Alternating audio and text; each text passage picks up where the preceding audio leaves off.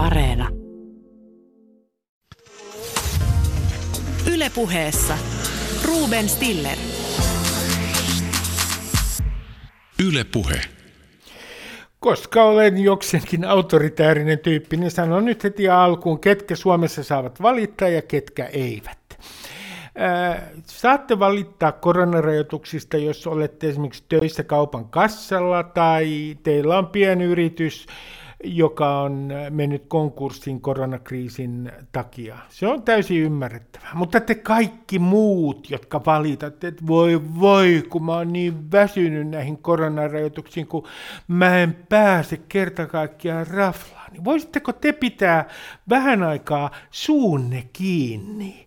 Nimittäin minusta te märehditte ja teidän ongelmanne ovat äh, luksusongelmia.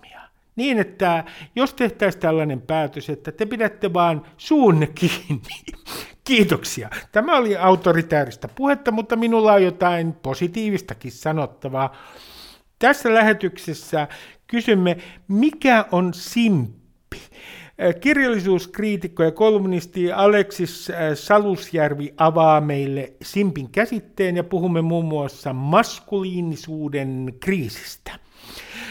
Tämän jälkeen, kuulkaa, voitte pohtia sitä, voitaisinko teihin istuttaa valheellinen muistikuva siitä, kuinka olette olleet joskus vanhempienne kanssa tai toisen vanhemman kanssa kuuma ilmapallon matkalla. Me puhumme valemuistoista. Julia Korkman on äh, oikeuspsykologian dosentti ja Åbo Akademiin tutkija, ja hän kertoo meille, miten valemuistot syntyvät. Ja lopussa, kuulkaa, kysymme, että miten niitä rikostilastoja oikein luetaan väärin, ja miten niitä kenties aina silloin tällöin tasaisin väliajoin väärin käytetään. Matti Näsi on kriminologi ja tutkija Helsingin yliopistosta ja hän kertoo meille eh, maallikoiden harhoista, jotka syntyvät mediasta. Tervetuloa kokaa mukaan. Tänne kaikki vaan. Ylepuheessa Ruben Stiller. Osa yksi Simppi. Mikä ihmeen simppi? Kirjallisuuskriitikko Aleksis Salusjärvi äh, kertoo meille, mikä se simppi oikein on. Aleksis äh, Salusjärvi, äh, sä olet kirjoittanut kolumnin simpeistä, joka, johon mä törmäsin itse asiassa Ylen sivuille. Mikä ihmeen simppi? Mä, mä en ihan tajua, mistä ryhmästä puhutaan.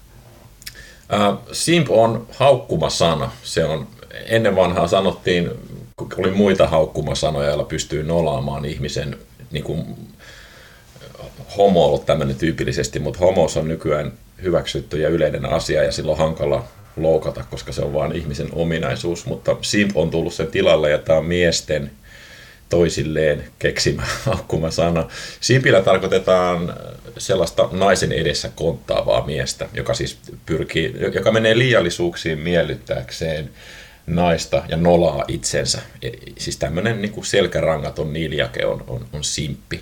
Ja on kiinnostavaa oikeastaan se, että, että, että, tämä on niin kuin jotenkin negatiivinen asia, että, että ihmiset suhtautuu tähän, että se on hirveän kielteinen juttu. Mulla on ollut opiskelu itselläni tässä näin tässä asiassa, sen ymmärtämiseen, että et, et simp on todella tehokas tapa loukata miestä ja mie, mieskunniaa nimenomaan internetissä, kun on tällainen joku chat-ympäristö, jossa on erilaisia miehiä. Ja, ja tämä koko kuvio tietysti kelautuu auki ja paljastaa aika hyvin, että, että minkälainen itseymmärrys miehillä on, minkälaisia ihanteita on ja mihin pitäisi pyrkiä. Eli pahin mahdollinen ta- tapa nolata itsensä julkisesti internetissä on, on olla, olla niin kuin palvoa jotain naista ja ilmasta, ilmasta tämän, puolustaa ja palvoa jotain naista kritiikittä. Ja tämä liittyy nimenomaan tällaiseen, äh, netissä tällaiseen ilmiöön, että siellä on näitä, näitä tähtiä. Äh, sun kolumnissa mainittiin tällainen henkilö kuin äh, Bell, jos mä lausun, Belle Delfin, joka, ymmärsinkö mä nyt oikein, hän oli niin kuin tiet, tiettyjen simppien palvoma nainen, ja ymmärsinkö mä oikein, että hän oli myynyt omaa kylpyvettään? Kyllä, kyllä, ymmärsit täysin oikein. Belle Delfine on alun perin Etelä-Afrikasta Britteihin muuttanut nuori parikymppinen tyttö, joka alkoi, tekee, alkoi tehdä näitä tällaisia lyhytvideoita TikTokissa. Ja, ja se on semmoinen lolitamainen, aika tavallisen oloinen tyttö, joka tekeytyy seksuaaliseksi objektiksi, niin kuin tämmöiseksi aivottomaksi kanaksi, on se rooli, ja tekee sen niin hyvin, että se on aika kadehdittavaa. Ja se on perustanut oman OnlyFans-sivuston, ja OnlyFans on tämmöistä pehmopornoa. Ja tausta tässä on se, että, että se Belle Delfinen rooli on gamer girl, oli tämmöinen pelaava tyttö, joka on sitten fantasioinnin kohteena, kun se on vähäpukeinen. Ja se aika hyvin osaa hyödyntää niitä stereotypioita, jotka liittyy tällaisen hahmon ihailtu, ihaltavuuteen. Ja sen seurauksena silloin kuukausilahjoittajia tämmöisiä, se on aivan oman Patreon-tilinsä. Patreon on siis tämmöinen paikka, jossa ihmiset voi lahjoittaa omille palvonnan kohteilleen kuukausilahjoituksia, että ne voi pitää yllä sitä omaa julkaisutoimintaansa ja siinä on niin paljon nyt tällä hetkellä niitä lahjoittajia, että se on luultavasti yksi maailman menestyneimmistä nuorista itsenäisistä mediayhtiöistä tai julkaisijoista. Ja se teki tällaisen tempun, että, että se myi omaa kylpyvettään kokonaisen ammeellisen. Se oli niin kuin, se sai tämmöisen, joo, se sai tämmöisen päähänpiston ja, ja se meni viimeiseen tippaan. Se meni viimeiseen tippaan se sen kylpyvesi. Ja se on oikeastaan aiheuttanut vähän ihmetystä, laajempaakin ihmetystä ympäri internettiä, että miten yksi tämmöinen nuori tyttö voi saada koko maailman pään pyörälleen niin täydellisen tehokkaasti, kun, kun, kun hän on saanut. Se, se on kiinnostava ja mieletönkin hahmo. Ja se on niin, niin kuin jonkunnäköinen simp-kuningatar, eli on, on ihan selvää, että nuoret miehet on niitä, joihin tämmöinen homma erityisesti puree ja erityisen tehokkaasti puree. Ja ne sitten tietenkin kuukausi lahjoittaa sille Bellelle, kuka nyt minkäkin verran pystyy lahjoittamaan muutamia euroja, niin että sen ei tarvitse enää ikinä tehdä mitään, jos ei se halua. No sitten on tämä Twitch, joka oli mulle aivan uusi palvelu. Mä, myönnän äh, Aleksis, että mä olen pudonnut jo kauan aikaa sitten kelkasta. Mä olen setä ja fossiili. Mutta siis äh, mulle oli yllätys, että tämä Twitch striimauspalvelu, että se on niin merkittävässä asemassa tässä TikTokin ohella. Joo, joo. No se Twitch on oikeastaan se, jonka ympärille tämä koko kulttuuri tällä hetkellä aika vahvasti rakentuu, koska Twitch mahdollistaa läsnäolon. TikTokhan on samanlainen kuin Instagram tai Facebook, että sä teet sinne päivityksiä ja ihmiset tulee sinne hölisemään ja peukuttamaan ja juttelemaan, mutta Twitchissä tämä homma kääntyy, se on, koska se on live-striimausta. Ja se perustuu oikeastaan siihen, tyypillisintä Twitch-sisältöä on pelit, että on joku peli, jossa ihminen pelaa, pelaa sitä peliä, ja sitten sen oma naama on siinä alakulmassa pienenä ruutuna ja se kommentoi sitä, mitä se pelaa. Ja sitten siinä on chattiruutu ja ihmiset voi osallistua siihen peliin keskustelemalla sen lähetyksen pitäjän kanssa. Ja Tämä tapahtuu siis livenä ja tätä kestää tuntikausia ja ne Twitch-striimaajat, se on musta hämmästyttävää, että ne tekee sitä joka päivä, kahdeksan tuntia päivässä. Se on niiden työpäivä, ne on jatkuvasti tavoitettavissa. Ne on omassa kodissaan, ne on tehnyt semmoisen mini-studion siitä ja sitten sinne alkaa ilmestyä ihmisiä, jotka tulee viettämään aikaa. Se on aika lailla samanlaista kuin voisi ajatella, mitä ennen vanhaa oli, kun katsottiin perheen kanssa yhdessä telkkaria. Aivan, muistan et, ajan Aleksis.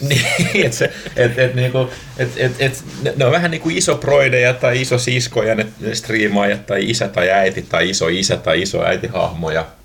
Ja, ja, ja sitten se perushuomio oikeastaan on siinä television lähetyksessä tai siinä pelissä. Mutta se on hirveän keskeinen juttu, että sitä tehdään yhdessä ja kimpassa ja sillä on läsnäoloa ja vuorovaikutusta. Ja, ja se, se, on, se on se, mikä siinä on erityisen tehokasta ja koukuttavaa nimenomaan se vuorovaikutus ja se aika, että, että ne ihmiset kerta kaikkiaan sitoutuu siihen, sekä katsojat että ne, ne sometähdet. Ja tämän suosio on räjähtänyt käsiin. Ja, ja oikeastaan se Twitch on syntynyt siitä, että noissa muissa palveluissa, niin kuin YouTubessa ja Facebookissa on mahdollista tehdä live-lähetyksiä, mutta se Twitch on striimauspalvelu, joka on rakennettu sitä varten, ja se on kaksinkertaistunut, kaksinkertaistanut joka vuosi niin pitkään kuin se on ollut olemassa, että se, se tulee jatkuvasti kasvamaan. Ja tästä tullaan aika nopeasti vastaan tietysti siihen, että internetissä on tietty määrä vaan kaistaa käytettävissä, Ja tuommoinen videostriimaaminen vaatii ihan hirveästi tietenkin sitä dataliikenteen siirtotehoa ja se 5G-tekniikka tulee tässä nimenomaan paikkaan tämän, tämän tyyppisiä aukkoja. Se Eli avaa, tämä, tämä kasvaa tästä vielä ihan hirveän paljon. Se avaa uuden maailman, äh, mutta kun mua kiinnostaa myös äh, Aleksis äh, se, että että kun tässä simpi-ilmiössä ja, ja sitten semmoisessa ilmiössä, jota kaiketi ku, kutsutaan incel-ilmiöksi, toisin sanoen nämä miehet, jotka on katkeria siitä, että naiset eivät kiinnitä heihin huomiota. Tämä incel-liikehän on muun muassa saanut aikaan ää, myös väkivallan tekoja, muun muassa Kanadassa, ää, kun ollaan oltu niin katkeria siitä, että naiset eivät enää kiinnitä ää, tiettyihin miehiin ollenkaan huomiota ja he joutuvat elämään vastoin tahtoaan selibaatissa. Kun katsoo kaikkea tätä ja katsoo myös äärioikeistolaisia liikkeitä, niiden käsitystä maskuliinisuudesta, niin tulee mieleen, että kaiken tämän takana on jonkinlainen maskuliinisuuden kriisi. Mm. Mitä mieltä olet tästä väitteestä? No mun mielestä se on ihan, ihan niin kuin ilmiselvä asia, että jos, jos ajattelee, että maailmassa, tai Suo, en tiedä maailmassa, mutta Suomessa on enemmän yksin asuvia ihmisiä kuin koskaan aikaisemmin. Oliko se niin, että miljoona suomalaista asuu yksin? Ja me tiedetään, että nuoret miehet on, on semmoisia, jotka erityisen herkästi tippuu kelkasta. Alle 30-vuotiaista miehistä ani harvalla on lapsia. Ja aika moni niistä on, kuuluu, kuuluu näihin tota, yhteiskunnan kelkasta kadonneisiin tai tippuneisiin jotka ei edes näy missään tilastoissa. Ja sitten ihmetellään, että mihin ne on kadonnut. No täältä ne löytää, tietenkin ne kattelee Twitch-striimejä ja, ja viettää aikaa tässä digitaalisessa maailmassa. Et se, on, se on se sosiaalinen ympäristö ja yhteisö, joka on tavoitettavissa, kun muut sosiaaliset ympäristöt katoaa. Ja selkeästi tämä simp-ihanne ja, ja maskuliinisuuden ihanne ja, ja koko tämä niin miehuuden kriisi oireilee tämmöisillä tavoilla sit näissä nettiympäristöissä ja nettiyhteyksissä. Se tietenkin on vähän mysteeri, että miksi just miehet on tippunut, miksi tämä on näin sukupuolittunut juttu, mutta se ei ollenkaan mysteeri, kun menee nettiin, tai sen, sen niin kuin asian havaitseminen, että, että se on todella, nämä sukupuolierot todella korostuu siellä, se on aika konservatiivista ja hirveän heteronormatiivista, ja jotenkin sen, sen, sen alleviivaaminen, että mitä miehuuteen tai naiseuteen kuuluu, on ollut mulle niin kuin jotenkin ällistyttävää. Ja, ja se tunne on semmoinen, kun muuttaisi 1800-luvulle takaisin asumaan. En mä kyllä koskaan asunut 1800-luvulla, mutta se tuntuu hirveän vanhoilliselta ja, ja hirveän niin kuin ummehtuneelta ja ilta, iltaan semmoiselta niin kuin jäykältä ja mielikuvituksettomalta. Ja mun mielestä se kuvastaa vaan sitä, että kun ei kauheasti ole sosiaalisia suhteita, ja, ja sitten on, on kauheasti käsityksiä siitä ja toiveita ja haaveita, jotka on mielikuvien tasolla, niin sitten tietenkin niitä projisoi tämmöisissä ympäristöissä sitten yksinkertaisena käsityksinä sukupuolista. Että se heijastuu, että se miehuuden ihanne, että minkälainen on hyvä mies, mikä on semmoinen niin pyrkimyksen kohde, maskuliininen mies, niin se ennen vanhaa se oli semmoinen palomiehen näköinen, karvanen, mm. leverintäinen mies, joka oli hurttia ja vahva ja, ja turvallinen ja mukava sellainen, joka laittoi saunan lämpiämään ja sitten mentiin juttelemaan löylyihin ja, ja, tota, ja, ja sillä ei ollut mitään hätää, se pystyi luomaan turvallisuutta ympärille ja sitten pelkällä omalla hahmolla. Mutta mut tässä siipilmiö paljastaa, että semmoinen mies on, ei nykyään enää ole niin olennainen. Et, et, et, olennaisempi mies on sellainen, joka tekee itsenäisesti teräviä johtopäätöksiä, kyseenalaistaa valtarakenteita, kyseenalaistaa naisia, joka, joka ei tanssi muiden pillin mukaan, joka, joka, joka on, on lahjomaton ja kriittinen ja älykäs. Se ei vain mitään fyysisiä ominaisuuksia, että semmoisen maskuliinisuuden fyysiset mittarit on, on vähentynyt koko aika. Mutta mut sitten sen sijaan se näyttäisi vaativan sovinismia. Se näyttäisi vaativan sitä, että, että verbaalisesti pystyy osoittamaan kaikille tolloille ja etenkin naisille kaapin paikan, mikä sitten heijastuu siinä, että jos joku mies yhtäkkiä jossain pelaajayhteisössä onkin sympaattinen ja miellyttävä, naisia kohtaan, niin sitä aletaan haukkuu simpiksi, joka on niin kuin hirveä loukkaus. Tämä, tämä, tämä on mielenkiintoista. Sä oot myös sanonut, että, että, että itse asiassa tässä uudessa digitaalisessa maailmassa, niin kenties nämä jätit, esimerkiksi Google, sä mainitsit Googlen esimerkkinä, niin ne ei ehkä tuukkaan pärjäämään niin hyvin kuin kenties ne itse luulevat. Minkä takia nämä jätit saattaa ajautua kriisiin? No tällä hetkellä se kriisi itse asiassa johtuu siitä, että kaikki sosiaaliset alustat on ollut yhteisöjä. Se yhteisöllisyys on hirveän olennainen. Mm. Joku fe- Facebook, joka on maailman isoimpia yrityksiä, niin sehän puhuu omasta yhteisöstään ja, ja niin kuin itse niin kuin siitä sosiaalisesta ulottuvuudesta, että me ollaan yksi iso perhe. Ja joku Spotify, joka on nouseva tähti, niin se kutsuu maksavia asiakkaitaan faneiksi. että, se, niin kuin, että se ajatus on se, että, että meillä on tällainen sosiaalinen alusta ja sosiaalinen yhteisö ja me tehdään tänne niin kuin uusi maailma, joka on parempi kuin se vanha maailma, joka me ollaan jätetty.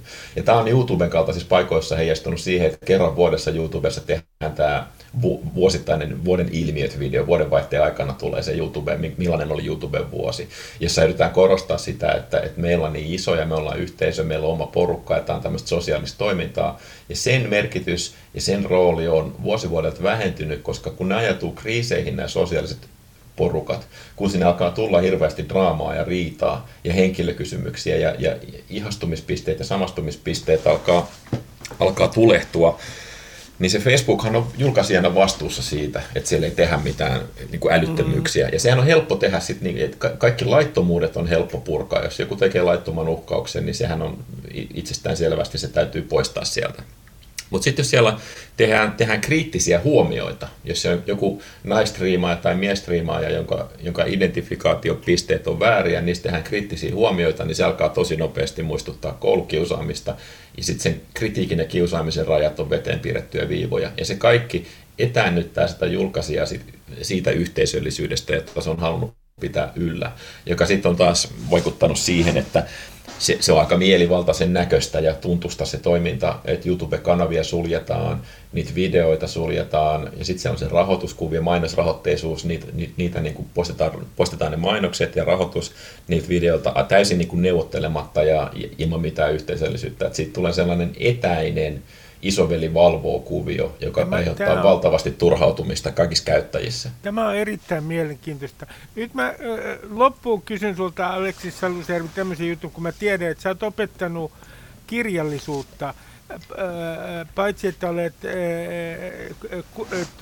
kirjallisuuskriitikko, niin sä opetat kirjallisuutta, sä oot opettanut vankiloissa, sä luennoit kouluissa – niin eikö se joskus kaipaa sellaiseen maailmaan, missä Väinö Linnan teoksilla oli keskeinen merkitys? Sellaiseen kauniiseen maailmaan, missä kirjallisuudella oli Suomessa niin kuin vielä suuri merkitys. Et eikö, eikö koskaan tule sitä tunnetta, että, sellaista nostalgista tunnetta, että tämä nettimaailma ja tämä digitaalinen maailma niin on, tuhoaa vähän vähältä kirjallisuuden merkityksen? No, en mä oikeastaan, mä en niinku suoraan, suoraan näe niitä toisiaan syövinä asioina. Et, et mun, mun mielestä se ei, ne, ne, se ei ihan suoraan, tietenkin ajankäytöllisesti ihmiset luki ennen e, enemmän kirjoja ja käytti vähemmän radiota ja televisiota ja internetiä ja nyt se menee niin päin, että ajankäytössä nämä paikat on sellaisia, joissa ihmiset viettää paljon aikaa. Mutta se ajatus siitä yhteisestä pääomasta, että meillä on joku yhteinen pääoma, Väinö Linna, joka, joka rakentaa meidän käsitystä siitä, että mitä on suomalaisuus ja mitä on meidän sivistys, niin mun mielestä se ei ole kyllä tuhoutunut ja, ja kaikki ihmiset jollain tavalla kokee siihen osallisuutta edelleenkin. Että on meillä edelleenkin olemassa ne peruskivet, jonka ympärille meidän kulttuuri rakentuu ja meidän sivistys rakentuu. Ja sitten sen ulkopuolelle ja päälle ja sivulle on kasvanut tämmöisiä ilmiöitä. Et mä, mä en ole ollenkaan hylännyt kirjallisuutta ja ajatellut, että et, et se, se olisi syrjäytynyt tämän tyyppisillä paikoilla ja alustoilla, koska tämä on kuitenkin aika pitkälti vain sosiaalista vuorovaikutusta. Ja joka tapauksessa ne eksistentiaaliset merkittävät kysymykset, että kuka mä oon ja mitä mä teen mun elämällä, mihin mä oon menossa, niin niitä täytyy vielä sitten käsitellä erikseen. Ja siihen kirjallisuus on melko hyvä juttu.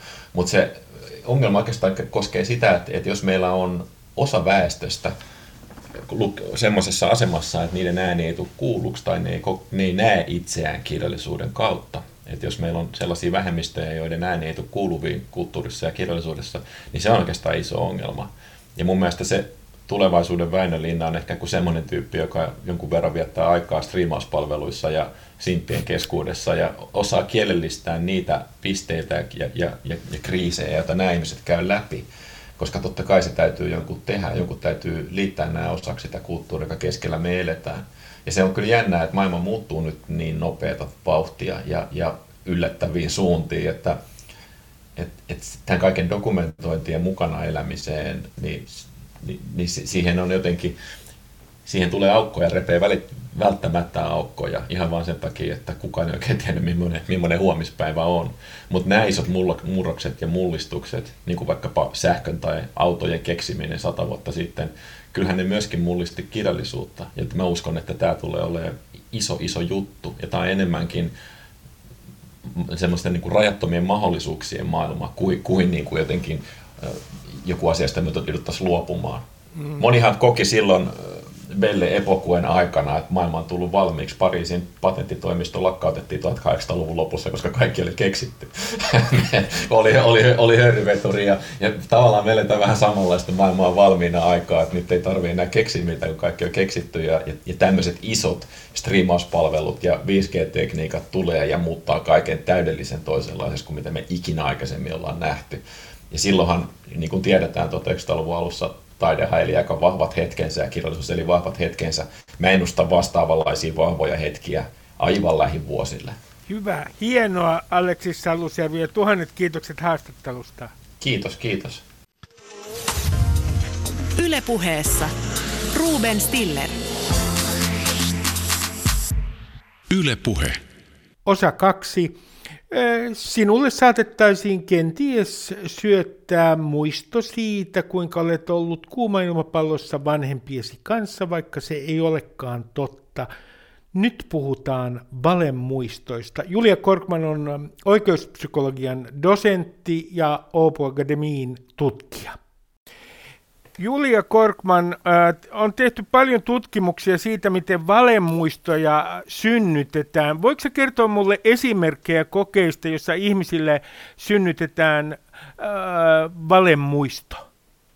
No niitä, niitä on hyvinkin paljon, eli tätä aihepiiriä on tutkittu ehkä yllättävänkin paljon huomioiden, että, että tämä on ollut pitkään jo varsin tutkitusti ikään kuin todistettu asia, että ihmisille on, on verrattain helppo synnyttää virheellisiä muistikuvia ihan kokonaisista tapahtumista pari vuotta sitten olin konferenssissa, jossa eräs muistitutkija sanoi, että tätä on tutkittu yhä uudestaan ja uudestaan, ja varmaan yksi syy siihen on se, että tätä on niin helppo tutkia, että tavallaan niitä tuloksia tulee aina, että tämä onnistuu aina, ja sitten se on aina jotenkin ihmisille häkellyttävän tuntuista, että, että meitä voidaan tällä tavalla ikään kuin manipuloida muistamaan tilanteita, joita ei ole ollut.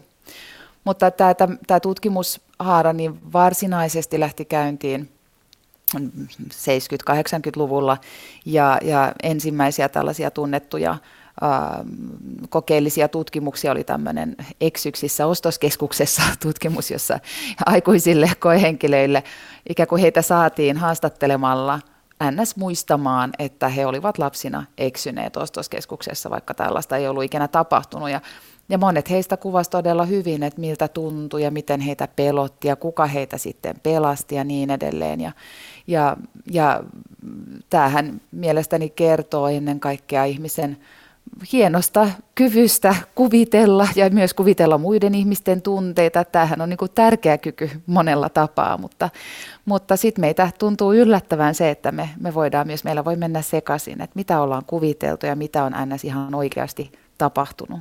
No sitten on toinen, mistä sä oot sanonut aikaisemmin haastattelussa, että, äh, joka oli mun mielestä hyvin hauska äh, kertomus siitä, miten äh, valemuisto syntyy. Kuuma ilmapallon matka. ja muistanko mä oikein, että siinä näytettiin kuvia ja äh, olikohan kolme oli ihan todellista kuvaa lapsuudesta ja sitten oli yksi, joka oli kuuma ilmapallon matka, joka oli tekaistu ja äh, olenko oikeassa, että näissä aika monessa kokeessa niin siellä on semmoinen maaginen luku kuin neljännes koehenkilöistä, mm. jotka niin kuin muistaa esimerkiksi kuuma matkan, vaikka sitä ei ole tapahtunut.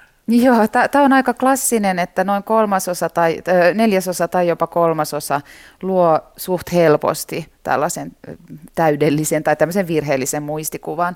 Ja tosiaan munkin mielestä tämä kuuma ilmapallomatka on, on sellainen niitä hauskimpia tutkimuksia. Tästähän on nyt joitakin vuosia jo ja mä oon itse miettinyt, että ehkä, ehkä tänä päivänä ihmiset olisi jo kriittisempiä sen suhteen, että, että ne näkisivät valokuvan, joka ei tunnu oikealta, koska nyt se on jo niin arkista, että valokuvia voidaan, niin kuin kuka tahansa voi niitä, niitä leikata ja liimata haluamallaan mm. tavalla. Mutta, mutta tästä on sen verran vuosia kuitenkin tästäkin tutkimuksesta, että voi olla, että se on ollut vielä ikään kuin vaikeampi kuvitella. Mutta yleisesti ottaen ihmiset, jotka osallistuu tällaiseen kokeeseen ja kuulee, että, että henkilö, joka heitä haastattelee, on, on niin kuin saanut tietoa heidän lapsuudesta, joka on ihan paikkansa pitävää, tai näitä valokuvia, jotka on ihan oikeita, niin, niin ei he kyllä ehkä ole taipuvaisia aina kriittisestä jotenkin ajattelemaan, että heitä nyt huijataan. Että ei, ei ne ymmärrä, että nämä psykologian alan tutkijat voi olla näin, näin petollisia. Mutta tosiaan tuossa kuumailmapallo tutkimuksessa niin ihmiset näki sen valokuvan, jossa oli siis, josta oli, oli siis oikeasta valokuvasta leikattu koehenkilö lapsena ja hänen toinen vanhempansa, ja heitä oli sitten sijoitettu kuuma ilmapalloon. Ja, ja heille näytettiin muita kuvia, jotka oli ihan oikeita, ja kysyttiin, että muistaaksä tämän tilanteen, voit kertoa tästä. Ja sitten näytettiin tämä kuuma ilmapallolento-valokuva, jolloin tietysti muistaakseni kaikki sanoi ensin, että ei ole kyllä mitään muistikuvaa, että ajatellaan, että en muista tollasta. Mutta sitten nopeasti jotkut alkoi jo ikään kuin päättelemään, että no tämän on ollut silloin, on ollut pakko olla silloin, kun oltiin loman matkalla siellä ja täällä. Jotkut muisti aika nopeasti, että kuka oli sen valokuvan ottanut, että äiti sen mm. varmaan otti, että hänellä on korkean paikan kammo. Ja se, mikä kyllä jotenkin puhutaan aina siitä, että heille on muodostunut valemuisto, mutta hirveän pitkältihan tuossa on myös kyse päättelystä, että ihminen ikään kuin että näin on tapahtunut, joten sen on ollut pakko tapahtua näin, ja sitten siitä tulee story, ja sit se, se story on niin kuin yhtä, yhtä todentuntunen kuin, kuin alkuperäisiin havaintoihin perustuva muistikuva. No, sä olet yhdessä haastattelussa kertonut, että, että sulla oli tietyssä tilanteessa, sä huomasit itsessäsi sellaisen reaktion, että on, on niin kuin kauhea ikään kuin mm, jonkinlainen viettelys luoda selvä kuva tapahtumasta, jota ei ole nä- nähnyt itse asiassa. Minkälainen tämä tilanne oli, missä sä, sulla oli lähellä, ettei sulle syntynyt itsellesi valemuistoa? Joo, niin siis me ei varmaan voida estää aivojamme tekemästä nopeita automaattisia tulkintoja tapahtumista. Eli, eli tota, ja tämä kyky pelastaa meitä varmaankin monesta vaaratilanteesta ja on tehnyt sitä kautta aikojen, että sehän, sehän muistamisessa on myös muuten sellainen tärkeä asia, että meidän täytyy sen täytyy suojata meitä vaaroilta. Ja, ja tämä tilanne, mistä mä oon kertonut, oli siis tosiaan ä, auto-onnettomuus, itse asiassa sellainen tilanne, jossa auto ajoi naisen päällä, joka oli siis, tämä tapahtui aivan mun vieressä, mutta itse tota, työnsin lasten rattaita ja enkä katsonut siihen suuntaan. Et mä reagoin sitten, kun kuulu, kuulu tämä hurja ääni ja sitten mä näin, että tämä nainen oli lentänyt usean metrin eteenpäin ja hänen kenkänsä vielä todella monta metriä vielä hänestä eteenpäin. Ja tietysti toi oli tavallaan järkyttävä tilanne ja huolia, mm-hmm. että mitä, mitä naiselle mitä hänen kävi ja onneksi ei sitten käynyt pahemmin, että hän selvisi ilman mitään suure, suuria vammoja, mutta mä jäin tietysti sinne auttamaan häntä ja, ja joku soitti hätänumeroon ja niin edelleen ja, ja poliisi tuli sitten paikalle ja, ja keskusteli meidän läsnä olevien kanssa ja, ja kyseli sitten muun muassa, että tuliko, ajoko se auto päin punaista. Ja mun piti siis ihan muistuttaa itseäni siinä tilanteessa, että mä en nähnyt yhtään mitään. Kysykö hänen peräti, että mikä, mikä tota, miten nopeasti se siihen tuli. Sitä, jotain tämän kaltaista kysyttiin ja, ja, ja se, mikä oli vähän huvittavaa, mä itse kun koulutan poliisia nimenomaan todistajien kuulemisessa, niin mua huvitti, että vaikka mä olin jo sanonut, että mä en nähnyt sitä, niin silti esitettiin vielä kysymys jotenkin tähän nopeuteen liittyen tai tähän autoon liittyen. Ja mä ajattelin, että tämä on niin jännä, koska ihmisillä on niin kova taipumus vastata jotakin. Ja mä huomasin, että mulla oli kyllä sellainen sisäinen kuva siitä, että miten tämä on mennyt. Eli mielikuva. Eli, niin. eli näissä, näissä, näissä syntyy siis, ymmärrätkö mä maallikkona oikein, että näissä, se yksi asia, joka synnyttää nämä valemuistot, on nimenomaan meidän sisäiset mielikuvat, joita me ei osata erottaa todellisista tapahtumista, siis assosiaatiot. Kyllä, näin voi sanoa, ja semmoiset äh, hyvin nopeat tulkinnat. Ja itse asiassa tästä on, on toinen, toinen esimerkki, joka on ehkä vielä kuvaavampi, jossa, joka liittyy äh, tällaiseen poliisin... Äh, tämmöisen ampumavälikohtaukseen Manhattanissa muutama vuosi sitten, niin, niin poliisi ampui tummaihoisen miehen keskellä katua, keskellä aurinkoista päivää. Siellä oli ihmisiä ympärillä ja ja sitten oli kaksi ihan toisistaan riippumatonta todistajaa joita, tai henkilöä, jotka oli tämän tilanteen nähneet, joita media haastatteli. Ja tämä toinen heistä sanoi, että poliisi laittoi miehen käsirautoihin ja ampui hänet sitten. Ja sitten kävi kuitenkin ilmi, että, että tilanteessa oli videovalvontakamera, josta pystyttiin sitten tar- tarkistamaan, että mitä oli oikeasti tapahtunut. Ja eihän siinä ollut, ollut ollenkaan tuollaisesta tilanteesta kyse, vaan, vaan tämä tummaihoinen mies, hänellä oli vasara kädessä, ihan jahtas tätä naispuolista poliisia. Ja siinä vaiheessa, kun hän oli lyömässä hänet päähän, niin toinen poliisi ampui hänet. Eikä hän siis siihen myöskään kuollut siihen, siihen laukaukseen. Ja tämä lehti sitten myöhemmin kutsui tämän naisen toimistolle tai missä nyt kävi tätä läpi, mutta näytti hänelle tämän, tämän videon ja sanoi, että tässähän meni, että näin sä sanoit silloin ja näin tässä oikeasti tapahtui. Ja tämä nainen oli ihan hämillään ja tietysti sanoi, että on ihan valtavan, että et mikä häpeä, mutta, mutta sitten hän itse järkeili, että hän oli pyörällä liikke, liikenteessä, että hän oli varmaan katsonut alas tai nyt katsonut sitä pyörää ja reagoinut vasta siihen, kun kuuli laukauksen, ja silloin hän oli automaattisesti niin kuin, tulkinnut tämän tilanteen sellaiseksi. Ja tässä, tässä täytyy, yhteydessä täytyy ehkä myöskin to, to, niin kuin, huomioida se, että meidän aivot tekee nämä automaattiset nopeat tulkinnat usein sellaisten skeemojen perusteella, että mikä on valloillaan ikään kuin yhteiskunnallisessa keskustelussa tai mikä on sellainen asia, mitä voisi kuvitella tapahtuvan. Ja silloin, kuten nyttenkin, oli paljon keskusteluissa tämä poliisin varsin ylimitoitettu väkivalta tummaihoisia epäiltyjä kohtaan. Eli, eli tämä oli sellainen selitys, mikä varmaan tuntui ikään kuin, tai oli tarjolla niin sanotusti hänessä. Tota, se, kun sä oot oikeuspsykologian dosentti, että sä oot opettanut poliiseja, niin mikä tässä kuulustelutekniikassa on nyt sellaista, joka synnyttää helposti valemuistoja?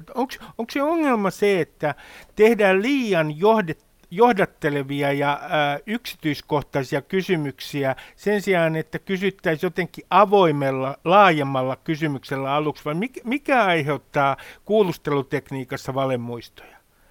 No kyllä, se oli itse hyvin kiteytetty, eli kyllä, kyllä se just tähän kyselytekniikkaan liittyy. Täytyisi ehkä vielä todeta, että nyt puhutaan valemuistoista, niin se on ehkä aika hurja termi ja se liittyy ehkä enemmän näihin tilanteisiin, mm. joissa, jossa kokonainen tapahtuma ikään kuin aletaan kuvittelemaan, just joku lapsuuden tapahtuma, mikä ei ole ikinä ollutkaan. Sen sijaan muistivääristymät, se, että joku muistikuva mm. tapahtumasta oli ihan toi Manhattaninkin tilanne ihan oikea tapahtuma, mutta, mutta hänen tulkintansa siitä oli vääristynyt ja, ja tätä tapahtuu meidän muistikuvilla varmaan joka kerta, kun me niistä puhutaan, kun me niitä, niitä jotenkin käsitellään, niin, niin ne muuttuu jossain määrin, jopa ihan meidän omasta toiminnasta. Ja me tiedetään lukuisista tutkimuksista, että ihmiset, jotka sanotaan joku tämmöinen paljon puhuttu onnettomuus tai tragedia, prinsessa Dianan kollari tai Estonian uppominen tai, tai tota, Twin Towersin tapahtumat, niin, niin nämä on kaikki sellaisia, joissa tiedetään, että ihmiset on, on vuosien saatossa alkanut muistamaan ne eri tavalla ja usein siten, että ne on sisäistänyt omiin muistikuviinsa sellaista, mikä on ollut esillä mediassa. Ja, ja myös esimerkiksi kuvitelleet nähneensä jotain sellaista videoa, mitä ei ole ikinä ollut, että et olisi nähnyt sen kolarin, Dianan kolarin vaikkapa ää, TV-ssä. Sellaista ei ole siis ikinä ollut olemassakaan, niin se on ollut täysin mahdotonta, mm. mutta aivot on luonut sen, että miltä tänne on ollut pakko näyttää. Ja kuulustelutilanteessa, kun poliisi kuulee todistajia, niin, niin tota, ää, kysymykset, jotka ohjaa tietyn suuntaan, niin, niin ne voi kyllä vahvasti ohjata niitä muistikuviakin. Ja, ja, eli, ja itse asiassa tätäkin on tutkittu ihan, ihan silleen hyvin yksityiskohtaisella tasolla, että eh, ihan ensimmäisiä todistajan psykologian tällaisia tutkimuksia, joissa nimenomaan katsottiin tätä, että miten varjomailla yhtä sanaa kysymyksessä voidaan vaikuttaa todistajien kertomuksiin, niin tässä oli siis sellainen tutkimus, jossa, jossa oli kaikki osallistujat sai nähdä autojen kolarin videolta ja sitten heitä jaettiin viiteen eri ryhmään ja kaikilta kysyttiin autojen keskimääräinen nopeus, mm. mutta heitä kysyttiin hiukan eri tavalla, että mi, mi, mikä vauhti näillä autoilla oli, kun he Joillekin kysyttiin, että kolaroivat ja joiltakin, että kun he tönäsivät toisinsa, jotenkin tämmöisiä niin eri... Kuvailevia verbejä. Kyllä, että yhtä verbiä varjoimalla niin saatiin siis esille eri keskimääräisiä nopeuksia näiltä, näiltä todistajilta. Ja tämän olisi poliisin syytä muistaa myöskin, ja tästäkin on paljon tutkittua tietoa, että mikäli poliisi käyttää hyvin ohjaavia, johdattelevia kysymyksiä, niin moni todistaja menee ikään kuin mukaan, ja se oma muistikuva saattaa mukautua tähän. Ja tämä on sitten on tietysti myös tilanteita, joissa poliisi voi jopa luoda ihmisille vääriä muistikuvia. Näitä on esimerkiksi Jenkeissä ollut joitakin tunnettuja tapauksia, joissa on niin painostavasti ja pitkään ja, ja todella epäeettisellä tavalla kuulusteltu esimerkiksi nuoria epäiltyjä, että ne on mennyt niin sekaisin, että ne on alkanut uskoa, että ne on itse tehnyt jonkun teon. Mutta ne on nyt jo aika äärimmäisiä tilanteita ja Amerikassa poliisilla on kyllä hyvin eri kuulustelutapa keskimäärin kuin Suomen poliisilla, että en usko, että näin vakavia tilanteita nähtäisiin täällä. No kun me koko ajan tämän teorian mukaan, nykyisen teorian mukaan ja tieteellisen totuuden mukaan käsittääkseni, me kirjoitetaan koko ajan meidän muistoja uusiksi, muistikuvia uusiksi. Joka mm. kerta kun me muistellaan jotain, niin me äh, kirjoitetaan äh, tietämättämme äh, muistikuvaa mm. uusiksi. Niin Julia Korkman, onko nyt niin, että, että, että me ollaan niin koko ajan muistellessamme fiktion kirjoittajia? Että me ollaan siinä mielessä omassa elämässämme, meidän oma elämä on fiktiota, että meillä on toisaalta nämä narratiivit, elämän narratiivit, joita me luodaan, elämäntarinat, ja sitten kun me muistellaan, niin me, me muutetaan niitä muistikuvia niin, että ne noudattavat tätä meidän elämän narratiivia. No kyllä varmaan voi sanoa näin, että kyllä me ainakin tulkitaan koko ajan ikään kuin nykytiedon valossa ja nykykokemuksen perusteella ja jopa nykytuntemusten tai tunnetilan perusteella esimerkiksi aiempia kokemuksia. Ja tässä on paljon hyvääkin ja mm, se on ehkä jossain määrin fiktiota ja varmaan suuressa määrin myöskin, siinä on varmaan myös paljon faktapohjaa, mutta kyllä mun mielestä voisi sanoa näin, että, että äm, tosiaan, että muistikuvat elää ja, ja niihin olisi ihan hyvä suhtautua sillä tavalla, että, että tota, harvemmin voidaan olla ihan pommin varmoja, että ne kaikilta osin perustuu havaintoihin. Että, ja kyllä tämä on hirveän monelle tuntuu käyvän ilmiselväksi, kun esimerkiksi sukulaisten tai vanhojen koulukavereiden kanssa alkaa muistelemaan jotain tapahtumaa, niin jos kaikki ikään kuin miettii ensin, että miten ne sen muistaa, ja vaikka kirjoittaisi paperille, mutta että jos ne tuo sen esille, että miten ne on sen tilanteen muistanut, niin kyllä se monesti käy ilmi, että, että muistellaan näitä tapahtumia hiukan, hiukan eri tavoin.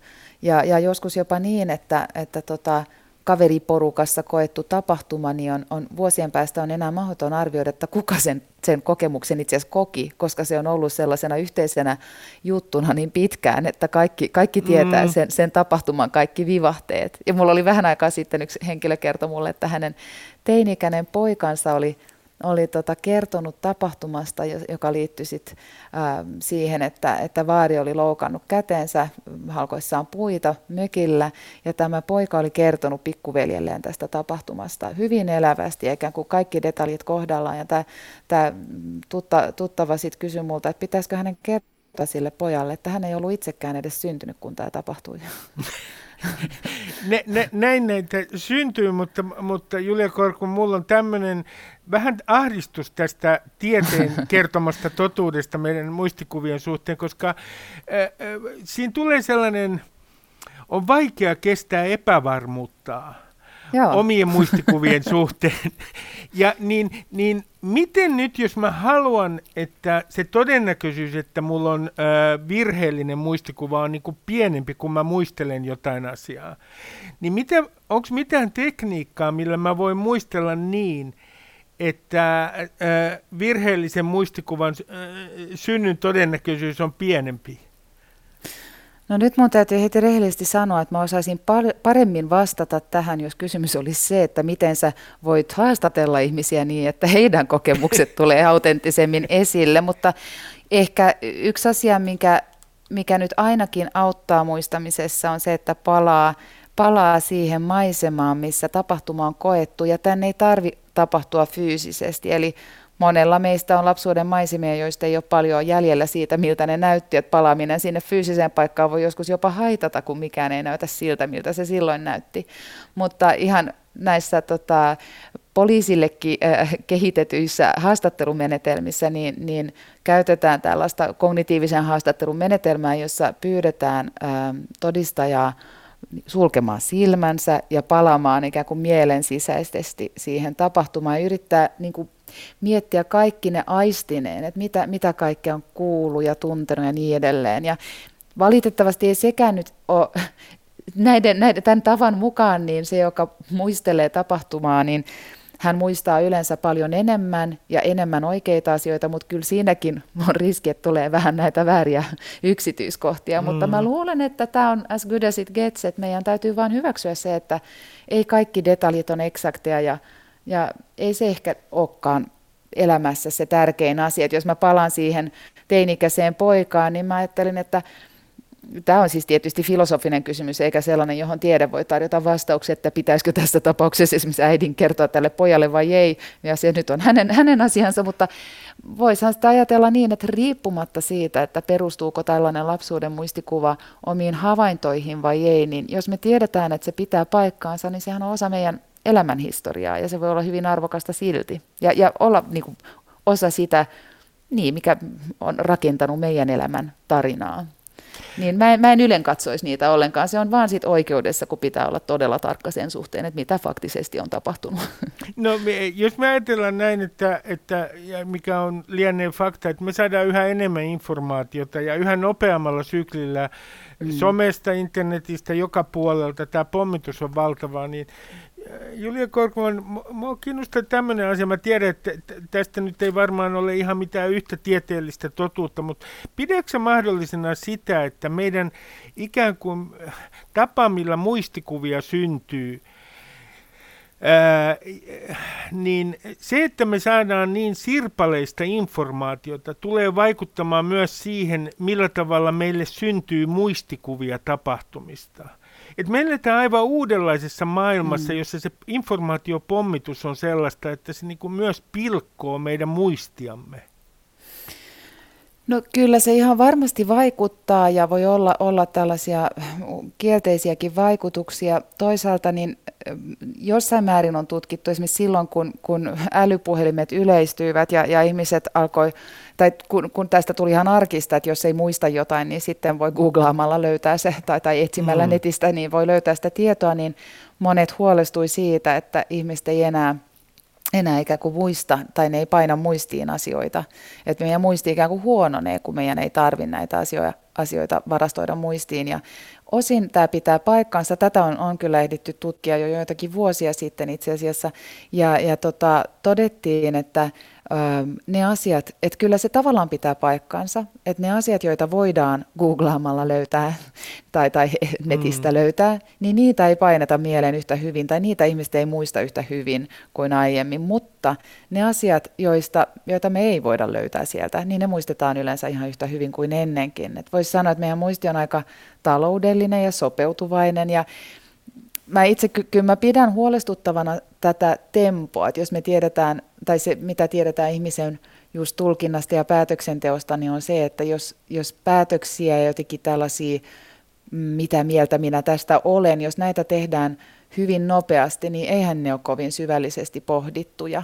Ja tämmöinen tunne, tunnepitoinen päättely on, on usein paljon vähemmän laadukasta kuin sellainen hitaampi ja, ja, niin kuin vi, viisaasti pohdiskeleva. Mutta toisaalta mä näkisin, että kyllä tätä tiedostetaan, kyllähän tätä tuodaan paljon esille ja kyllä ihmiset omien virheittensä kautta varmaan myöskin oppii, että ei kannata itse asiassa reagoida aina salaman nopeasti kaikkiin ärsykkeisiin, että kyllähän monet joutuu sitten Twitterissä ja muualla ikään kuin nolona todeta, että ai, niin jo, että mä linkkasin tämän ja nyt kävi ilmi, että tämähän oli vaan vitsi tai tämä olikin vanha juttu tai muuta, niin mm. kyllä mä jotenkin luulen, että, että me sopeudutaan tähänkin. Julia Korkman, kiitoksia haastattelusta. Kiitos. Ylepuheessa Ruben Stiller. Osa kolme. Niin, miten rikostilastoja luetaan ja käytetään väärin? Matti Näsi on kriminologi ja tutkija Helsingin yliopistosta ja hän kertoo, miten me luemme niitä kenties toisinaan väärin. Matti Näsi, sinä olet äh, kriminologian tutkija, niin mä kysyn sulta tällaista kysymystä, kun kaikki sanoo nyt, että ei saa hyssytellä ja ei saa hyssytellä ja pitää puhua maahanmuuttajien rikoksista, niin voiko se nyt kriminologina sanoa, onko mitään yksinkertaista oppia siihen, että milloin on relevanttia esimerkiksi median sanoa, että tekijä on maahanmuuttaja tai maahanmuuttajataustainen ja milloin se ei ole relevanttia?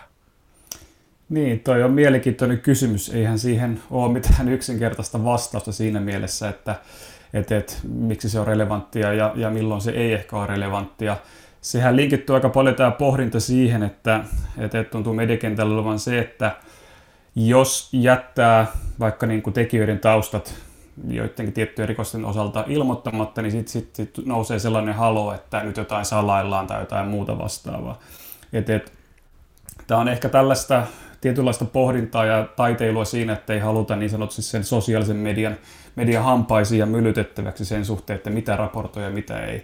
Se, että se on niin kuin laajempi keskustelu siitä, että mikä, se, mikä niin kuin merkitys sillä, sillä tavallaan taustalla siinä uutisoinnissa on, mutta että siihen ei valitettavasti ole mitään yksinkertaista vastausta sanoa, että milloin se on milloin, milloin se pitää, milloin ei pitäisi ja näin päin pois.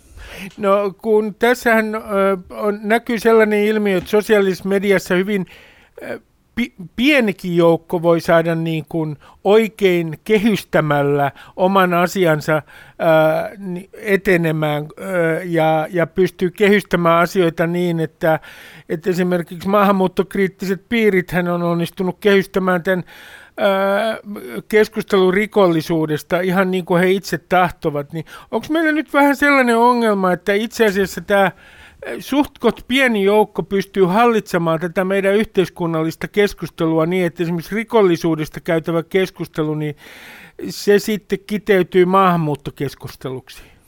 No sanotaan näin, että se ainakin, jos, jos siinä tavallaan taustalla on no, uutisoinnista tai mistä tahansa käy ilmi, että siinä on niin maahanmuuttajatausta, tausta, siinä vaikka rikoksen tekijällä, niin se herättää hyvin suurella todennäköisesti paljon enemmän tunteita kuin se, että jos siinä tekijänä on vaikka kantasuomalainen. Mm. Eli, eli kyllä se niin kuin, siinä mielessä ne, ne, jotenkin ne tunnereaktiot on siinä keskustelussa paljon voimakkaampia ja, ja vie sitä eteenpäin. Toki tämä on niin kuin tämä tämän internet-ajan tällainen ominaispiirre, että, että pienikin porukka ja pienelläkin porukalla saadaan aika paljon niin kuin, niin kuin ääntä aikaan ja, ja ohjaltua sitä keskustelua. Ja, ja monestihan se jos miettii tällaista yhteiskunnallista keskustelua sähköisellä puolella, niin kyllähän se on aika niin polarisoitunutta. Siellä tietyt ääripäät keskustelee ja, ja se keskustelu ei mitenkään hirveän laadukasta. Että, et, et, se on, ei se keskusteluilmapiiri nykyään kyllä mitenkään hirveän niin kuin rakentavaa, että se on lähinnä reagointia, reagointia ja hyvin vähän informaatiota. No kun näitä rikos, tilastoja luetaan, ja niitähän luetaan tarkoitushakuisesti e, välillä, ja sitten media lukee niitä tietenkin ihan omalla tavallaan, koska pitää saada otsikoita, niin Matti Näsi, nyt saat ihan vapaat kädet tässä, tässä sanoa, että mitkä, sulle kriminologina, mitkä on sellaisia yleisempiä virheitä, mitä julkisuudessa tehdään, kun tulkitaan rikostilastoja? Joo, no siinä on ehkä sellainen, siinä on tietynlaisia sellaisia haasteita toki sen ehkä sen kokonaisuuden hahmottamisessa ja toki siihen kuuluu kaivaa niitä tavallaan niitä otsikoita ja kaivaa niitä jotain uutisen arvoisia elementtejä, eikä usein ne otsikot on sitten nykyään varsinkin aika repiviä. Mutta että jos otetaan esimerkkinä vaikka, tässä oli kuukausi pari takaperin oli uutisointi liittyen näihin kouluissa tapahtuviin, ää, niin kuin kouluissa tapahtuvien väkivallan tai, tai rikostapausten niin kuin ilmoittaminen on lisääntynyt poliisin tilastoissa. Mutta että se, niin kuin, että, että siinä otsikoita tilastot todistavat. Joo, mutta se ei tavallaan kerro ehkä sitä ilmiöstä niin, että onko se rikollisuus välttämättä lisääntynyt vai onko tavallaan se ilmoitusalttius kasvanut. Mm. Ennen niin kuin tämän tyyppiset tapaukset ehkä kulttuurina oli, että niitä käsiteltiin niin sanotusti koulun sisällä, eikä viety välttämättä niin, niin, niin nopeasti tai ilmoitettu niin herkästi poliisille niistä tapahtuneista. Nyt on tavallaan tapahtunut ehkä lainsäädännöllisesti, että niin kuin koulujen kulttuurissakin muutoksia siitä, että se kynnys on madaltunut, todennäköisesti madaltunut siinä, että niitä ilmoituksia viedään, viedään tavallaan eteenpäin poliisille, mikä sitten näkyy näissä myöskin tilastoissa. Ja se, että aika paljonhan puhutaan näistä niin kuin poliisin tietoon tulleista tapauksista, ylipäätään siis rikollisuudesta. Ja ni, niitten, niissähän on tavallaan voi olla vuosittain tosi isojakin heittoja. Mm. Ää, mutta kun puhutaan niin kuin rikollisuudesta kokonaan, puhutaan yleensä kokonaisrikollisuudesta. Ja tämä poliisin tietoon tai viranomaisten tietoon tullut rikollisuus on niin sanotusti se jäävuoren huippu. Eli suurin osa rikoksista ei tule koskaan viranomaisten tietoon jolloin se niin kuin, ei anna sitä hirveän hyvää kokonaiskuvaa sen rikollisuuden kehityksestä näin niin kuin poliisin tilastot, vaan me nojataan sitten tällaisiin niin kuin, erilaisiin vaikka uhritutkimuksiin, jotka ottaa sitten huomioon myöskin sitä piilorikollisuutta, sitä joka ei tule viranomaisten tietoa, ja siinä me esimerkiksi nähdään sitten, että minkälainen se kokonaisrikollisuuden kehitys on. Eli, eli tämä on niin kuin, siitä, se on sinänsä ihan mielenkiintoista, että jos meille tuotetaan vaikka rikollisuustilannekatsaus, mikä tuotetaan vuosittain, ja siinä kohtaa tietää, että jos ei ole tapahtunut hirveästi mitään, että vaikka poliisitilastoissa ei nähdä mitään isompia heittoja, niin kukaan ei soita perään. Mm-hmm. Mutta siinä kohtaa, kun jotain tapahtuu ja näkyy jonkinlainen kasvu johonkin suuntaan, niin sitten saman tien ruvetaan kysymään, että mitä on tapahtunut, pitääkö olla huolissa, jne. Eli, eli se on vähän sellaista taiteilua siinä, että, että, että ne otsikot on usein sellaisia, että niin kun lyödään joku repivä otsikko, sitten siitä keskustellaan, vaikka nyt ollaan monta viikkoa puhuttu jo tästä nuorisorikostapauksesta ja muutenkin, ja, ja sitten vasta ruvetaan vähän selvittelemään, että miten niin sitä ilmiötä laajemminkin ja, ja, ja näin, mutta ne mielikuvat on jo painunut siitä, että nyt tuolla riehuu joku 150 hengen nuorisoporukka massa, joka Tämä on, on Matti mielenkiintoinen esimerkki, koska kun mä luin Helsingin Sanomien artikkelia siitä, ja nyt puhutaan tästä niin sanotusta Kampin nuorisojengistä, joka ilmeisesti ei ole mikään yhtenäinen todellakaan jengikään, vaan se koostuu enemmänkin palasista, tämä, tämä niin sanottu jengi. Niin äh, sitten kerrottiin, että alaikäisten tekemien väkivalta- ja ryöstörikosten määrä ei ole kasvussa, kerrottiin otsikossa. Mutta sitten jutuissa kerrotaan, että siellä on ollut vuosittaista vaihtelua niin, että lopullisen johtopäätöksen tekeminen on vähän vaikeaa. No mikä tässä, kun me puhutaan näiden alaikäisten tekemistä väkivalta- ja ryöstörikoksista, niin mikä sun mielestä on nyt totuus siinä? No kokonaiskuvassahan se on menty jo parikymmentä vuotta niin kuin selkeästi parempaan suuntaan. Että se niin kuin laajempi massa tekee entistä vähemmän niitä rikoksia. Mm. tässä pitää toki huomioida se, että rikollisuudessa se niin kuin yhteiskunnassa yleensäkin ongelmat kasautuu, ja ne kasautuu yleensä hyvin niin kuin pienelle osuudelle. Ja nykyään se on sitten se, se tavallaan rikosaktiivinen porukka, se on entistä pienempi, mutta että sitten se, se niin kuin, ne, ne rikokset on sitten tekee entistä enemmän niitä ja vähän laaja-alaisemmin. Eli tämä on tavallaan se niin kuin ydinporukka, mikä, mihinkä pitäisi laajemminkin päästä jotenkin kiinni mahdollisimman varhaisessa vaiheessa. No sitten on toinen, että, niin. Si, niin anteeksi, sitten on toinen, Mattina, sitten toinen kysymys tämä, että kun mä luen tällaisen otsikon, että korona-aikana väkivaltarikollisuuden taso on noussut ja siinä on näkyvissä piikki, niin onko tämä nyt totuus korona-ajasta, että me voidaan nyt sanoa, että se on lisännyt väkivaltarikollisuuden määrä. Ja sitten vielä sanotaan, että huumerikollisuuden vaikutus näihin, tähän väkivaltarikollisuuteen on merkittävä ollut tänä korona-aikana. Niin, niin onko tämä nyt lopullinen totuus? No se ei vielä ei voida tästä korona-ajastakaan sanoa lopullisesti mitään, koska Siis se on, niin kuin, mikä on ollut mielenkiintoinen huomio tässä on se, että esimerkiksi nämä niin kuin vakavan väkivallan suhteen, tässä puhutaan siis henkirikollisuudesta ja yrityksistä, lähtökohtaisesti tapot, tapon yritykset, niin ne on ollut niin kuin, tänä vuonna koholla. Mutta ne oli jo koholla suhteessa aiempiin vuosiin tuossa niin kuin alkuvuodessa, siis puhutaan akselilla ää, tammikuu, maaliskuu. Mm. Eli me ei voida tavallaan tietää, onko se kehitys jo aikaisemmin vai kuinka, miten se niin kuin linkittyy kokonaisuudessa tähän korona-aikaan. Ja sehän on niin kuin mielenkiintoista, että niin kuin pahoinpitelyjen määrät on vähentynyt, mutta sitten esimerkiksi ryöstöjen osalta me tiedetään, että niissä on näkyvissä kasvua. Ja se, että siellä taustalla näyttäisi olevan esimerkiksi tappoja ja tapon yritysten osalta, niin siellä on ehkä tällaista huumausaine sekakäyttöporukkaa, minkä sisällä näitä tapauksia on sitten tapahtunut. Eli, eli siinä on vähän sellaista muutosta, kun perinteisesti suomalainen henkirikollisuus on viina ja veitsi osastoa, niin nyt siinä on sitten ollut ehkä tällaista muun tyyppistä muokkaantumista, mutta nämä on edelleen sellaisia asioita, että me ei saada niin kuin suoraa lonkalta voida tässä heittää, että mitä nyt on tapahtunut, vaan se pitää vaan niin kuin malttaa ja odottaa ja tutkia rauhassa sitten vuoden päästä olla jo huomattavasti viisaampia. Jos katsotaan tämmöistä aikasarjaa ja me otetaan nyt tarkasteluun sodan jälkeinen aika, hmm. niin äh, nyt 2020 väkivaltarikollisuuden suhteen, äh, minkälaista aikaa me rikoshistoriassa eletään? No heretään aika, aika hyvin maltillista aikaa, että, että, että Suomihan on ollut perinteisesti aika väkivaltainen maa ja täällä on niin henkirikollisuuden taso ollut huomattavasti korkeammalla tasolla kuin se on ollut vaikka Pohjoismaissa tai, tai Länsi-Euroopassa. Että me ollaan oltu vähän tätä niin kuin, äh, Viro-Venäjä-akselilla sen henkirikollisuuden tason kannalta, mutta nyt ollaan siinäkin tultu systemaattisesti alaspäin ja me ruvetaan olemaan jo muistuttamaan ikään kuin tätä läntistä Eurooppaa siinä väkivallan tasossa. Toki siellä on esimerkiksi tota, lähisuhdeväkivallan osalta niin ollaan, ollaan korkeilla tasoilla suhteessa moniin muihin maihin, mutta, että, mutta että kehityskulut rikollisuuden suhteen Suomessa niin on ollut pitkä, pitemmällä ajalla niin, niin kuin selvästi laskusuuntaisia. Eli äh, muistaaks mä oikein, että yksi semmoinen väkivaltapiikki Suomessa on ollut sodan jälkeen? No tuossa 1900-luvun alku, 30-luvun puoliväli puhutaan Martti Lehti, joka on tällainen henkirikollisuuden eh, erikoismies ja erikoistutkija, niin puhuu sitä väkivallan hyökyaaltona. Eli siinä oli tällainen todella voimakas, voimakas piikki silloin, varsinkin henkirikollisuuden ja muutenkin väkivallan osalta. Ja siihen linkitty siis äh, kieltolain aika, sisällyssota, äh, siinä oli niin kuin monia tällaisia yhteiskunnallisia muutoksia, suuri muutto maaseudulta kaupunkiin. Siinä oli niin kuin tavallaan monen tällaisen asian summa.